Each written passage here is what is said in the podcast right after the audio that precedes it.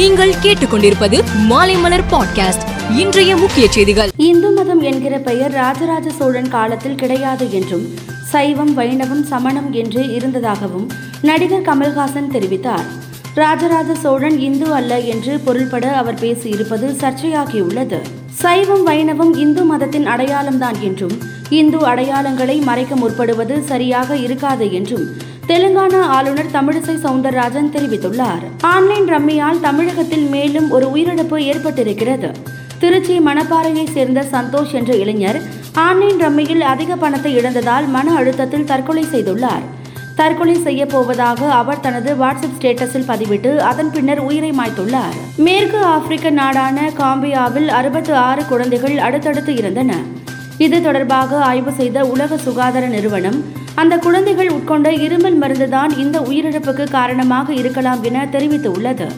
இது பற்றி மத்திய அரசு விசாரணை நடத்தி வருகிறது. காங்கிரஸ் கட்சியை வலுப்படுத்துவதற்காக ராகுல் காந்தி மேற்கொண்டு உள்ள நடைப்பயணம் இன்று கர்நாடகாவின் மாண்டியா மாவட்டம் ஜகன்னப்பள்ளியில் தொடங்கியது.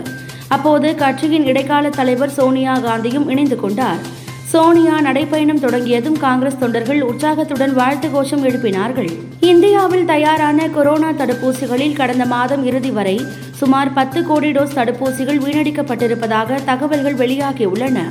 ஒரு டோஸ் தடுப்பூசியின் விலை இருநூற்று இருபத்தி ஐந்து என்று வைத்துக் கொண்டால் வீணான தடுப்பூசிகளின் சந்தை மதிப்பு மட்டும் இரண்டாயிரத்து இருநூற்று ஐம்பது கோடி ஆகும் தாய்லாந்தின் நாங்புவா லாம்பூ மாகாணத்தில் உள்ள குழந்தைகள் பராமரிப்பு மையத்தில் முன்னாள் போலீஸ் அதிகாரி திடீரென புகுந்து கண்மூடித்தனமாக துப்பாக்கி சூடு நடத்தினார்.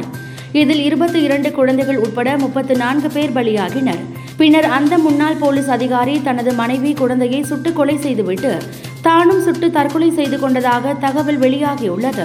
செவ்வாய் கிரகத்தில் தென் துருவத்தில் திரவ நீர் இருப்பதற்கான ஆதாரங்களை சர்வதேச ஆராய்ச்சியாளர்கள் குழு கண்டறிந்திருக்கிறது. செவ்வாயில் பனி படலத்தால் மூடப்பட்ட பகுதியை வேறு தொழில்நுட்பத்தை பயன்படுத்தி ஆய்வு செய்தபோது செவ்வாய் கிரகத்தில் திரவ வடிவிலான தண்ணீர் இருப்பதற்கு சாத்தியம் உண்டு என்று கண்டறிந்து உள்ளனர். பதினோரு அணிகள் பங்கேற்கும் இந்தியன் சூப்பர் லீக் கால்பந்து போட்டி நாளை தொடங்குகிறது. கொச்சியில் நாளை நடக்கும் தொடக்க ஆட்டத்தில் கேரளா பிளாஸ்டர்ஸ் ஈஸ்ட் பெங்கால் அணிகள் மோதுகின்றன. சென்னையின் எஃப்சி அணி தனது முதல் ஆட்டத்தில் வருகிற பத்தாம் தேதி ஏடிகே மோகன் பகான் அணியுடன் மோதுகிறது. மேலும் செய்திகளுக்கு மாலைமலர் டாட் காமை பாருங்கள்.